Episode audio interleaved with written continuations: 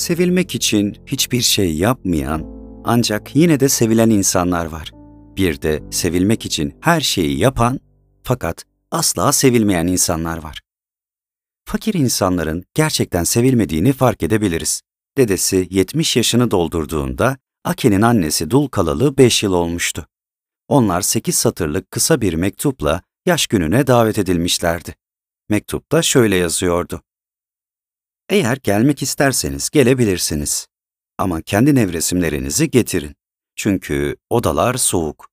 Ayrıca bazıları ara salonda yatmak zorunda. Çünkü sizin dışınızda gelenler de var. Yonson'la ilgilenecek bir memur da davet ettik. Ve o salonda uyuyacak. Sen, Els, temizlik ve yemeğe yardım etmek için bir gün önce gelirsen iyi olacak. Samimiyetle Irma. Bunun yanı sıra Ake bulaşıkları halleder, biraz da odun kırar. Bir gece annesi bu mektubu lambanın altında yüksek sesle okudu. Yorgun olduğundan iki eliyle masaya tutunmuştu. Bütün gün Östermalm'da büyük bir dairenin tavanını yıkamış olduğundan uzun süre gökyüzüne bakmaktan kafası ağrımıştı. Mektubu okuduktan sonra ikisi de birbirlerine bakmadan sessizce oturmuşlardı. Sonra Ake, coğrafya kitabının sayfalarını karıştırmaya başlamıştı. Trollhättan şelalesi bir doğa harikası. Hollandalılar her gün merdivenlerini silen temiz insanlar.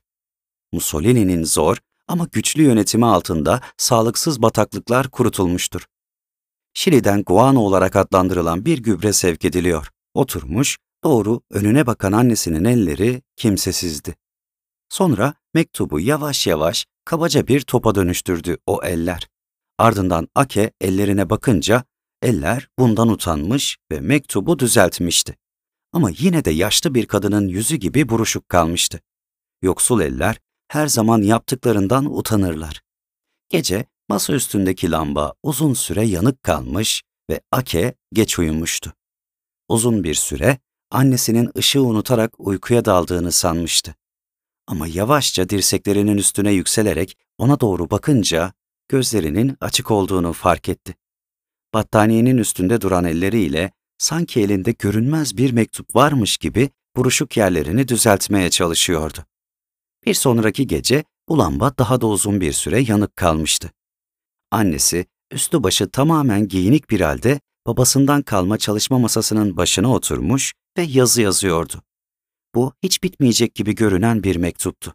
Ake uykuya dalana kadar masanın üstü buruşuk ve mürekkebe bulanmış mektup kağıtlarıyla dolmuştu. Ake gece ortası uyanmıştı. Soğuktu ve annesi yatağın kenarına oturmuş ve sanki ateşi varmış gibi elini alnına koymuştu. Ake tamamen uyandığında onun gözlerinin içine bakarak şöyle demişti. Saat hala 12. Yüzyıl nasıl yazılır? Y ile mi? Yoksa L ile mi? Çalar saat 1'i çeyrek geçiyordu. "Ye" diye fısıldamıştı. Bunun ardından nasıl heyecanla masanın başına geçip kalemiyle yazmaya devam ettiğini dinlemişti. Sonra uykuya dalar dalmaz bir bebek gibi sabaha kadar mışıl mışıl uyumuştu. Ertesi gün onu okul bahçesinin kapısında beklemişti. Yoksul annelerin tüm çocukları gibi o da utanarak daha önce onu hiç tanımamış gibi davranmıştı. Caddenin karşısına geçip arkadaşlarından ayrıldıktan sonra utanç içinde annesinin yanına geldi. Annesi onun bu şaşkınlığını fark etmiş ve sokakta tamamen yalnız başına kalmayana kadar elinden tutmamıştı. Tramvayla şehre inmişlerdi. İçeride karşılıklı otururken birbirlerinin ellerine bakmışlardı. İndikten sonra annesi tekrar elinden tutmuş ve Drobnik-Gatan caddesindeki akşamüstü kalabalığının içinden götürmüştü. Sonra levhasında parlak ışıkların yanıp söndüğü güzel büyük bir dükkanın önünde durdular. Annesi burada bir süre durup camdaki yazıyı okuyormuş gibi davrandı. Gramofon plakları üzerinde İngilizce yazdığından anlamadan okumuş, ardından içeri girdiklerinde bir kalkan gibi Ake'yi önden içeri sürmüştü. Güzel dükkanlarda tezgahtarlar her zaman düşman gibi davranırlar. Onlarla konuşulduğunda insanın hem yüzü kızarır hem de dili dolanır. Güzel bir üslupla ne arzulamıştınız derler. Sanki yabancı bir dil konuşuyorlarmış gibi. İnsan bunu hemen şöyle tercüme eder. Buna gerçekten paranız var mı? Aki'nin annesi şöyle demişti. Bir plak dolduracağız. Dedesi 70 yaşına giriyor. Onun için yazdığı bir şiiri okuyacak. Kayıt kabini hazır olana dek oturup biraz bekleyeceklerdi. Boru ayaklı sandalyelerde kuşu bile uyandırmayacak kadar özenle oturmuş ve birbirleriyle konuşuyorlardı. Annesi ona bir not vermişti. Bu önceki gece yazdığı şiirdi. Şiiri okumuş ancak bir şey anlamamıştı. Beyaz ceketli tezgahtarların tezgahları arkasında durup sürekli kendisini izlediklerini düşünmüş, utanç ve endişeden yüzü kızarmıştı. Annesi ise etrafına bakınmaya devam etmişti. "Kafiyeleri unutma, yüksek sesle oku" diye ona sürekli telkinde bulunurken gözleri yaşarana kadar bakışlarını kağıda dikmişti. Yazılanlar içine acıtana kadar kafiyelere bakmıştı. Yaş yetmiş, iş bitmemiş. Mutlu ve umutlu. Canlı ve diri. Sinsi hayatta eğlence değil maksat. Tohumunu ektin, bahçeni gözettin. At ile pulluk senin için bir bolluk. Sadık bir eş, günün hoş beş. Gün şenlik günü. Sonra bir şarkıcının ardından parfüm kokan dar kabine girdiklerinde Aki'nin boğazı kilitlenmiş, ağzını açmış ama tek kelime edememişti. Annesi arkasında durup omuzlarından tutarken kendisini boğazlanmış gibi hissetmişti. Sırtından sıcak terler boşalmıştı. Fakat her şey hazırlanıp cihazlar çalışmaya başlayınca yine de yapması gerekeni yerine getirebilmişti. Dili çözülmüş ve sözcükler büyük bir ihtişamla ağzını doldururken ilk satırları bir rahip gibi okumuştu. Okumasını bitirdiğinde ise plakta hala biraz boş yer kalmış olduğundan annesi hafif öne doğru eğilerek yumuşak sesiyle huşu içinde "İyi ki doğdun" şarkısını söylemişti. Bütün akşam boyunca annesi ona ne kadar başarılı olduğunu, gramofona plağı takınca bunun dedesi ve köydeki tüm çiftçiler, Uppsala ve Gavle'deki akrabaları için ne büyük bir sürpriz olacağını anlatıp durmuştu.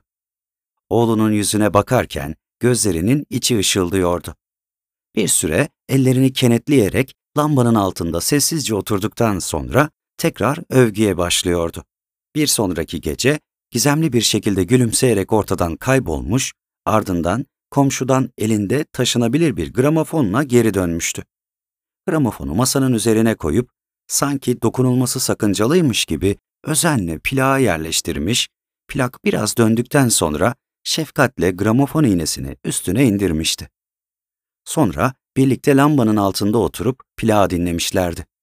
Plak ilk önce keskin bir tırmalama sesiyle başlarken annesinin gözleri korku ve endişeyle büyümüştü.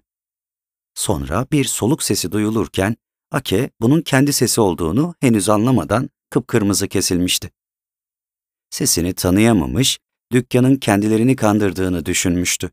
Ancak kafasını kaldırıp yukarı baktığında annesinin mutluluğunu görünce bu sesin kendisine ait olduğunu anladı. Şarkı bölümüne gelindiğinde ise annesi ondan bakışlarını kaçırmaya çalışmış ancak tam karşısında oturduğundan başarılı olamayarak gülümsemeye başlamıştı. Gramofonu kapattıktan bir süre sonra annesi ona şöyle dedi. "Onu bir kez daha dinlememizde bir sakınca yok sanırım." Plak bunu kaldıracak yapıda. Sonra plağı tekrar dinlemişlerdi. Gece soyunurlarken annesi çaktırmadan gramofonu tekrar açmıştı. O gece Ake gece yarısı karmaşık bir rüyadan uyanmıştı. Oda bomboştu. Ancak mutfaktan kendisine yabancı olan sesini işitirken kulaklarında bir şarkıyla tekrar uykuya dalmıştı. Bir sonraki akşam bu plağı tam 4 kez dinlemişti. Üstelik de görünürde herhangi bir sebep olmaksızın. Mart ayında bir cuma günü saat 4'te köyde trenden inmişlerdi.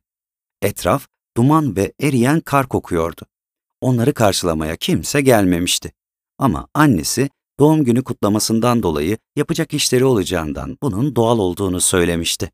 Yol kaygandı ve yürüyecek mesafe uzun olduğundan çantayı Ake taşımak istemiş ancak annesi buna izin vermemişti. Sonra annesinin çarpıntısı başladığından daha fazla taşıyamayınca çantayı taşımak için ona vermişti büyük bir ihtimamla. Plak, çantanın en altında yanında nacizane tek bir yumurta ile birlikte kalın gazetelere sarılmıştı. Oraya vardıklarında sundurmada onları karşılamaya kimse çıkmamıştı. Oysa babası zamanında burada onları hep birileri karşılardı. Doğrudan mutfağa geçerken dedesi önüne yaydığı gazetesiyle masanın başında oturuyordu. Teyzesi ise ocak başında durmuş bir tencereyi karıştırıyordu. Dede gazeteden başını kaldırırken teyze de elindeki kepçeyi bırakmıştı. "Aa, dul kadına bakın," dedi dedesi. "Çantasında ne var öyle? Bir hediye mi yoksa?" Sonra sanki onların henüz geldiklerini unutmuş gibi tekrar okumasına dönmüştü. Teyze onlara başını sallamış, ardından tekrar kepçeyi eline almıştı. Orada sahipsiz ortada kalırken Ake, annesinin etraftaki kapkacak ve saksı bitkilerini gözleriyle süzdüğünü fark etti. Bir dul gibi siyah giysiler içinde yapayalnız kalışının 5. yılıydı ve zayıflamıştı. Aniden beliren gizemli bir sevinçle Ake'ye baktı. "Bu bir sürpriz," dedi. Ama onu sadece Ake duymuştu. "Sen salonun zeminini ovmaya başla. Ake de odunluğa gitsin," demişti teyzesi. Annesi gece geç saatte odunluğa, Ake'nin yanına gitmiş, elini baltanın üstüne koymuş ve bir kütükte oturarak onun saçlarını okşamıştı. Bu süre içinde tek kelime etmemişti. Bir temizlikçiye benzeyen kıyafetiyle Ake'nin üzerindeki talaşları silkelemeye çalışmıştı. Sonra ikisi salonda gece birlikte aynı koltukta uyumuşlardı. Gece geç saatte yalnız kaldıklarında ise annesi çantayı açarak şefkatle gramofon plağını eline alarak uzunca bir süre lambanın altında onu seyretti. Sabah erkenden kalkıp salonda çelenk bağlarken zangoç ile bazı çiftçiler içeri girip gümüşten bir asa bırakmışlardı. Onlar salonda oturup kahve ile konyak içtikten sonra ardından gitmeden önce saat 10 civarında dedeye koltuğa kadar yardım etmişlerdi.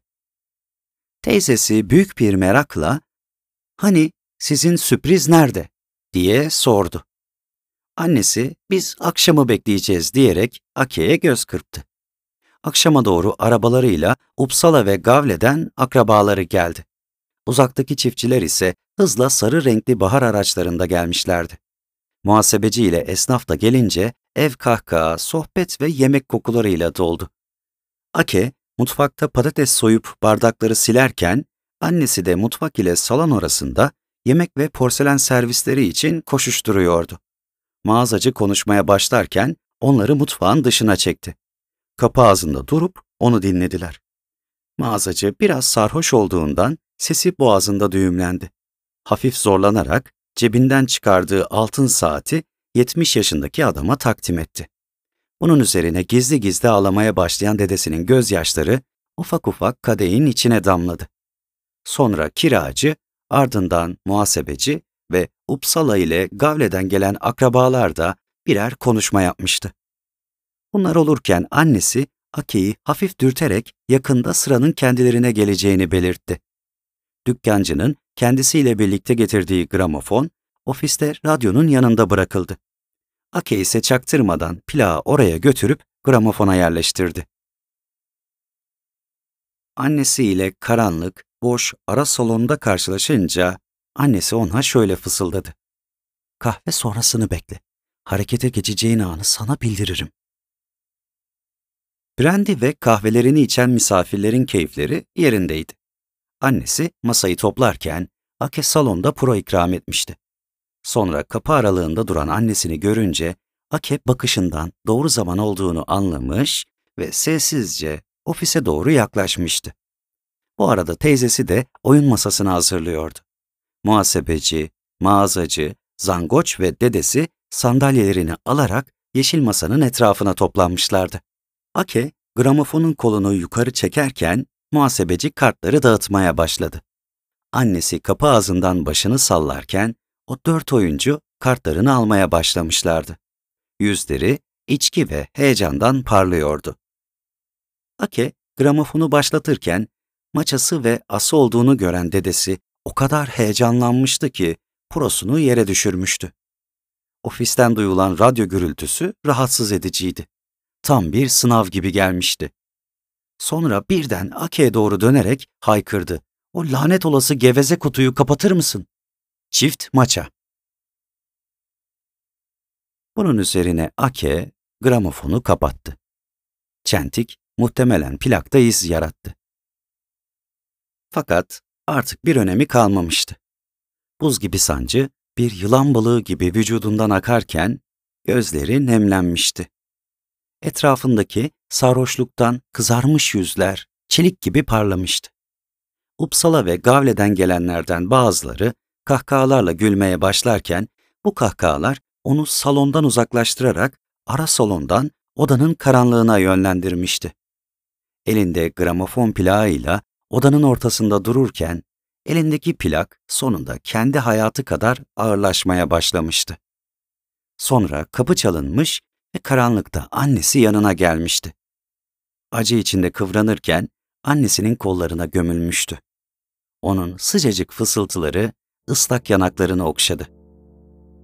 "Ağlama çocuğum, ağlama," diye fısıldayan anne de hıçkırıklar içindeydi.